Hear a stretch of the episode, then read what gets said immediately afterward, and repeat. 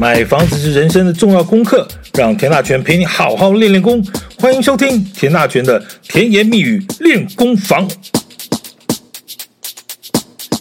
大家好，欢迎收听田大权的甜言蜜语练功房。前几集跟大家聊过公共设施的问题，我还跟大家报告过，台湾现在目前政府正在进行所谓的虚坪改革，希望呢不要把车道的面积灌进大公啊，以免消费者呢被扒两层皮。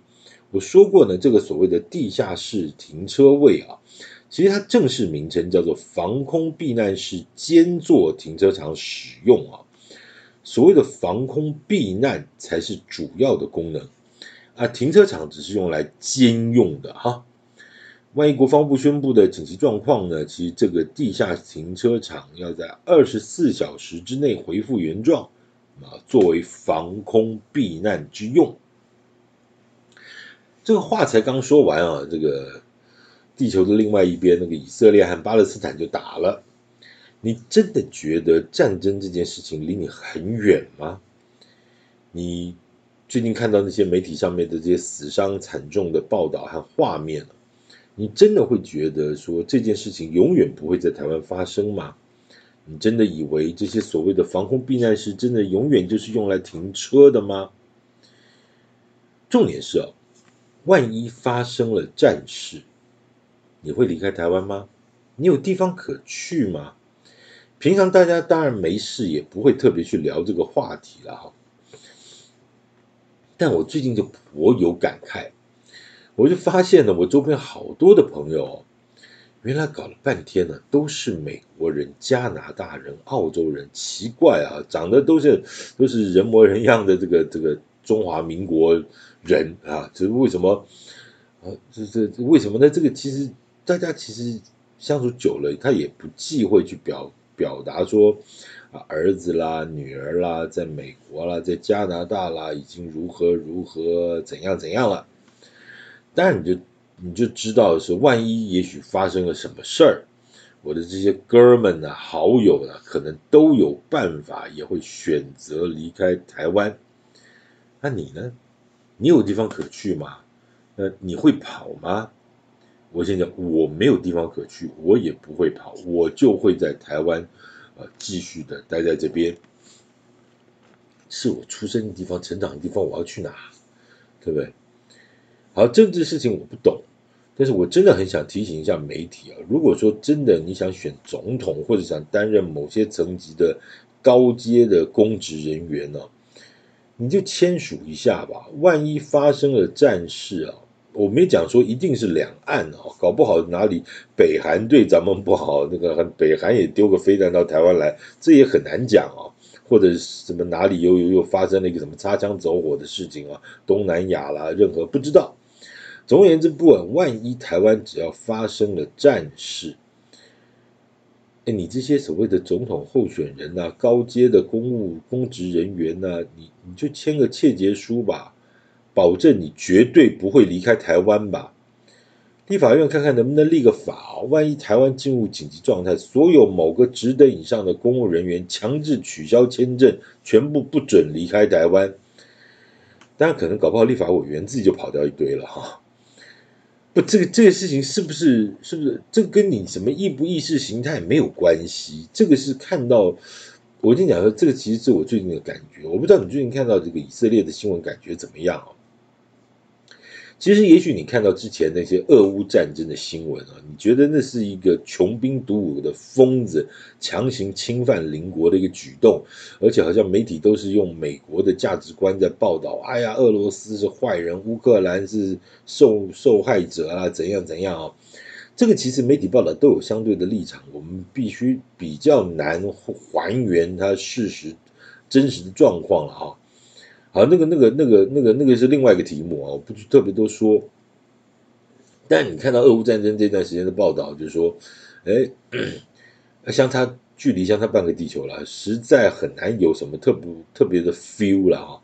或许一开始大家还有点关心，但是打了半年之后，打了一年之后，打了一年半之后，这个新闻也不报了，谈话性节目大家也不谈了，这么大的事好像也就没有什么了。那那。回到讲以色列和巴勒斯坦这个事情，不管你对他们这段历史啊，这个世仇啊，这个了解多少，这个耶路撒冷这几十年来的恩怨情仇如何如何，你是支持谁或者是反对谁，我们不论立场。但是我相信你有看到一件事情，就是哎，这个一打仗之后呢，这个以色列政府在四十八小时就动员三十万名的后备军人从全世界各地飞回以色列投入战争。我们就只讲这个就好。你觉得台湾一旦发生战争，有多少人会在四十八小时之内离开台湾？那些都是些什么人？你有想象过那个画面吗？你可以想象那个台北的信义计划区、台中的七期啊，这些这个大富豪、大豪宅居住的这些特区，瞬间就进入一片漆黑的画面吗？那你觉得政治人物又会走多少呢？现台面上这些口口声声讲的拼到底，跟这个拿个扫把要跟你怎么样的这些大咖，到时候又会留下几个人呢？我扯这些干什么？我扯这么远干什么？我只是想说，防空避难室做停车场使用这档事，到底还有没有啊？大家满脑子都在想这几趴公社的事情。对了，居住正义是很重要，那国防安全呢？在讨论地下室这法令政策的时候，我不知道内政部有没有请国防部一起参与讨论，还是说大家还是认为战争这件事情永远不会在台湾发生，所以呢，防空避难讲好玩的，嗯，不会发生，真的吗？好了，前前面这一大段哦，其实有感而发了。最不确定的事情，大家也许都会觉得恐惧或慌乱，但是你不谈呢？也不代表这个问题不存在，但是你谈了呢，好像也不会有什么具体的结果。那我自认为人微言轻，狗吠火车也没有人会当一回事了哈。这种忧国忧民的事情听起来是有点无聊了。我们今天来聊一下今天的主题好了。我之前预告过，就是我想跟找个时间跟大家分享一下，到底啊，台湾房地产市场的铁板有多硬。台湾房地产市场到底是不是铁板一块啊？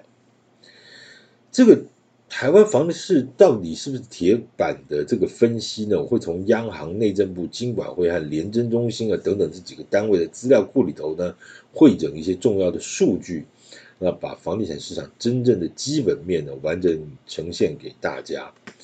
一开始啊，我们先从最大的讲起，全台湾的建筑物的总量。哈，总量建筑物的总量，统计到二零二三年，也就是今年啊，统计到二零二三年的第二季为止，也就统计到今年的上半年为止，一共是一千零一十七万一千三百五十八间。哎，这政府统计这个数据，我觉得是很厉害的哈，因为它这个大数据库、大资料库，这个越来越完整了，所以一个萝卜一个坑啊，完全跑不掉。再讲一遍。统计到二零二三年上半年为止呢，一共是一千零一十七万一千三百五十八间。那这个数字呢，是不分它是办公室啦、商场啦、住宅啦什么等等等等啊哈，反正就总共是突破一千万的哈，一千万一千零七一千零一十七万啊，一零一七。那住宅是多少呢？这个同样统计到二零二三年的上半年啊为止，总计住宅呢是九百二十三万四千九百六十三间，就突破九百二十三万了哈，呃，也很大数字哈。那一个最简单的分析啊，就住宅产品占全国总建筑物的量呢是九十点七九个 percent，就一千多万间的房子啊。其中有九百多万间是住宅，你就算到整数好了，一千零一十七万的房子建筑物了哈，九百二十三万，呃五将近五千间的住宅啊，九百二十三万，那一共是九十点七九趴，这个比例到底是高还是低？看你要是跟谁比了。老实说，这个比例其实也没有什么好比的。你说商业大楼或办公大楼比住宅多，也许有这种城市哈。但是，顶多就是一些特别特别某些非常特殊的城市，而且文化啦，什么都市计划的概念都是不一样的了啊。譬如说，你说纽约的曼哈顿，它整个曼哈顿的中城区到下城区，可能就真的都是商业设施、办公大楼、高级饭店的数量呢，也许多过住宅。但你说曼哈顿没有住宅吗？那可不是啊，那个中央公园，对不对？纽约中央公园旁边的那些住宅可是贵到天边呐、什么 Park Avenue 啊，什么公园大道啦，等等这些。好了，知道第五大道，第五大道你讲的都是蒂芙尼嘛，对不对？哈，都是那个帝国大厦等等那些哈。其实这些曼哈顿的故事，但大家都在媒体上看了很多了，电影上看很多了。但但就是你没有在那边长期居住呢，你就不知道那边的住宅市场的状况。就是从一些呃媒体的报道上知道，哇，那边的房子有多贵啊！那个什么中央公园第一排是多么了不起啊！啊，还有啊，呃什么那伦敦的海德公园旁边啊，一平多少钱多少钱？这都是被谁讲的？这都是被一些那个房地产做代销的啊！啊，就讲说只要我在公园旁边就是海德公园，我在公园旁边我就是中央公园啊！你看中央公园多贵，海德公园多贵，我们才多便宜，对不对？好，不要扯那么远了，不要扯那么远。这个其实房地产贡献也蛮大的哈，好像就是把这个远在天边的温哥华啦，什么呃什么这个雪梨啊、澳洲啊什么，全部拉到台北市的哪个地方去了哈。好，不谈那么远，我们就谈咱们中华民国了哈。中华民国目前一共有一千零一十七万一千三百五十八间房子。那平均每间房子的总价呢？那统计到二零二三年的上半年为止呢，是一千两百五十一点五万。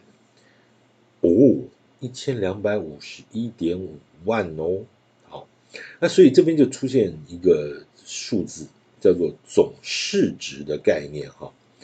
中华民国的房地产市场的总市值，听好啊。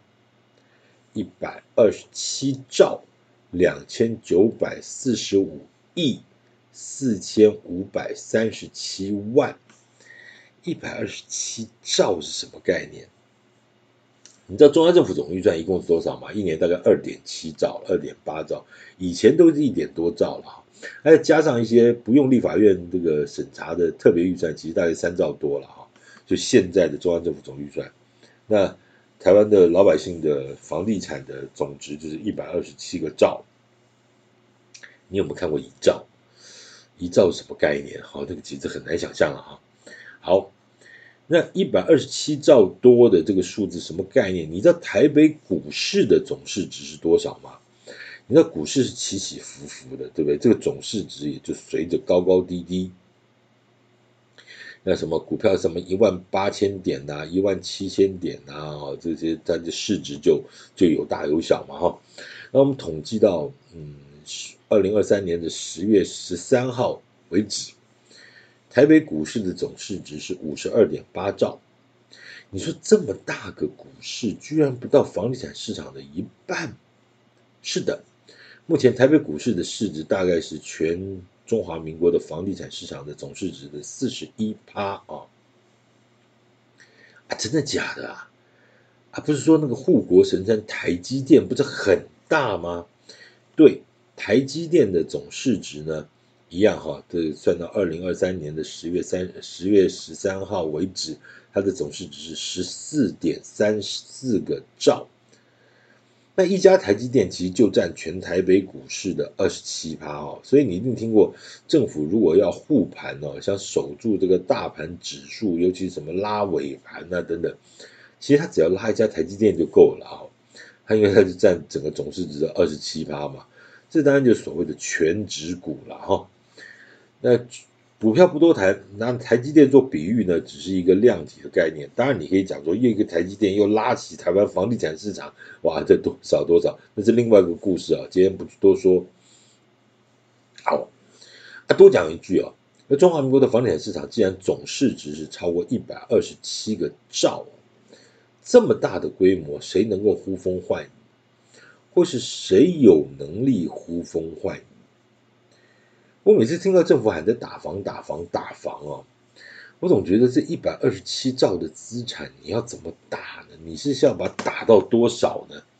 你不是往上打吧？你应该是你一直想往下打，你是想把它缩到多少？缩到一百二十兆，缩到一百一十兆，是什么概念？你你要让全中华民国的资产缩水吗？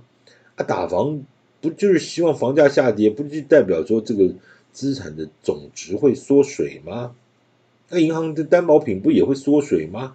这不是一连串的事情吗？你要往下打是什么意思呢？哦，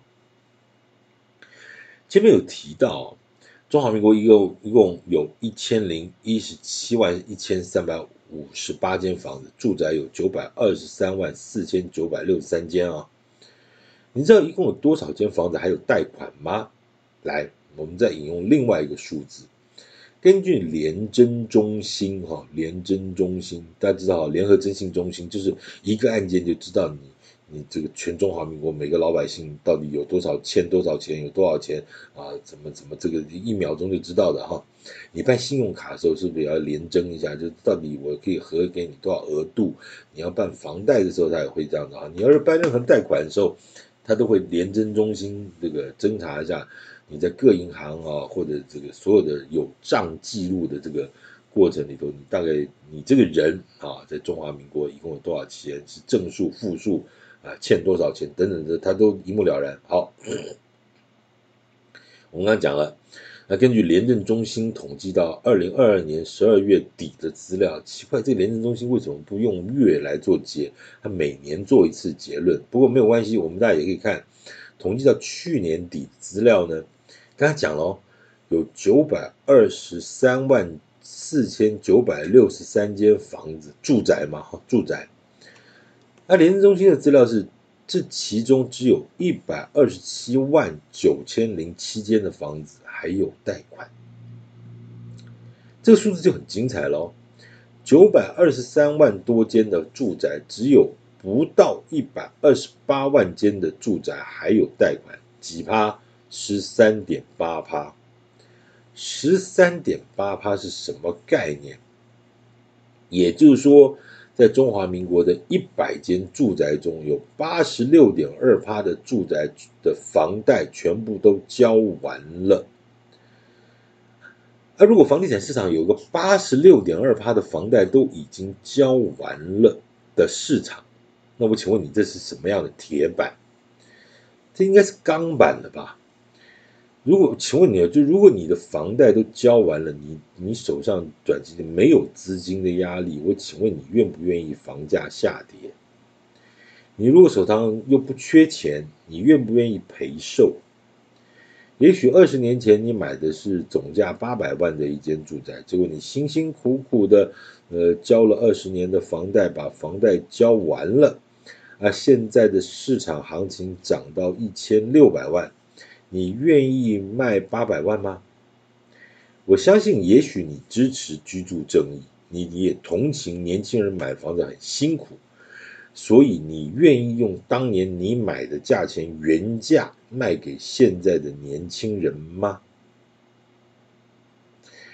刚才讲了，台湾有八十六点二趴的住宅房贷都交完了。这是太恐怖的一个数字了哈！那房贷交完了，其实人生的一项重要的功课呢，其实也就告一段落了哈。其实就算你房贷没交完呢，你的日人生还是照样的过了，也不是说你还有个什么两百零八万的房贷，你在社会上啊这个地位就矮人一截，从来就没有这样的讲法了哈。房贷的交房贷交完的人呢，你你也许不愿意房价下跌。那么我请问你，还在每个月交什么两万八千三、三万两千五的这些啊，每个月老老实实还着房贷的人，你愿意房价下跌吗？刚才讲过哈，根据联征中心的一个统计资料，到去年底为止啊，还有将近一百八十二万间的房子有房贷。那你知道这个一百二十八万间不到一百二十八，我们就算整数好了哈，一百二十八万间的房子有房贷，那这个房贷的总贷款金额是多少吗？总贷款金额是九兆六千八百一十四亿三千四百万。哦，九兆六千八百一十四亿三千四百万。这里头其实又有几个重要的数字哦。第一个就是说，全国的平均房贷余额是七百五十六点九万，你就说是七百五十七万好了啊。这个七百五十七万房贷的概念，不是说你只贷了七百五十七万哦，是而是剩下七百五十七万。当然，这其中有些人是说啊，有些是去年才开才买的嘛哈，才开始交房贷。那有些人呢，也许已经还了个十二年、十五年啊，这个可能现在的贷款的余额的只剩下不到一百万啊。反正呢，这是全国的总平均的哈。那房贷余额就七百五十六点九万。我不管你房子是五百万还是一个亿啊，这样大家听得懂了啊。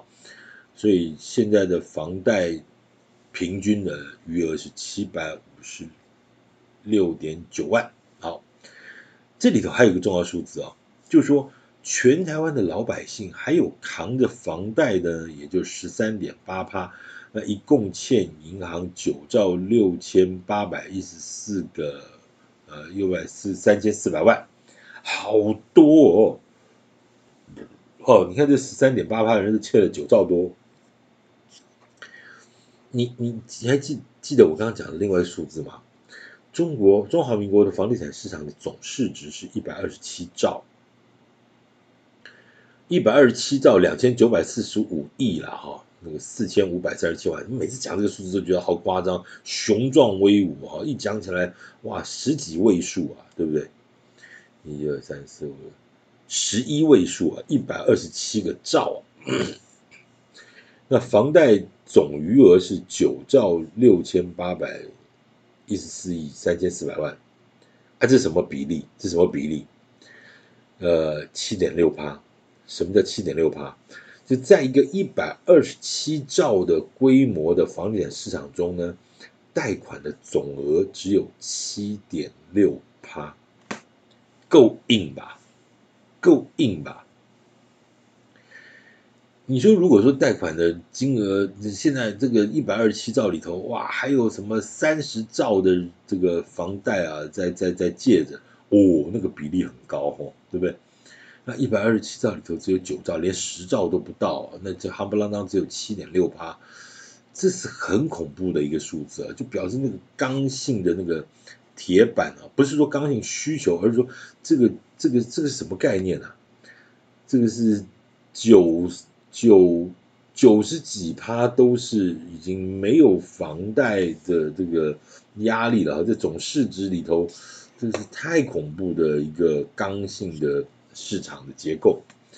所以我常觉得，很多专家，所谓的房地产专家，在评论房地产市场的时候呢，总喜欢用经验啦，用感觉啦，甚至用预言啦，哈。其实我我是觉得有这么。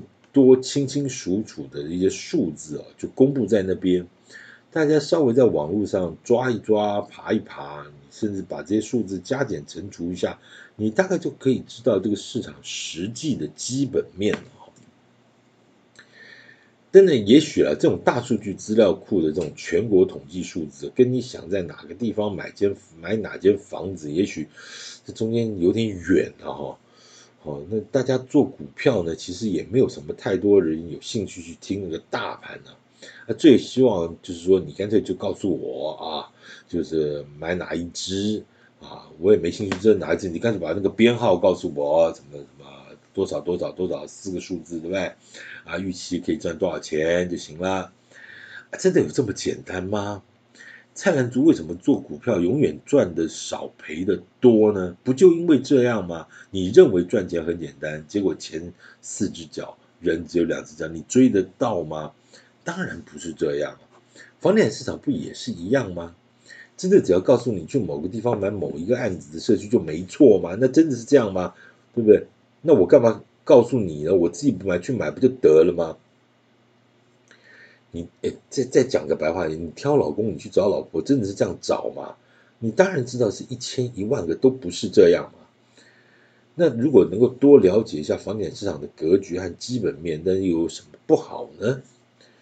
所以接下来我会不定期的针对不同的区域啊，将这些资料的数据基本面的这些资料数据呢，做一些汇总分析，也让大家更了解每个区域市场的规模还有现况啊。这从这个里头你可以看到它的一个市场的架构还有那个轮廓是蛮有意思的啊。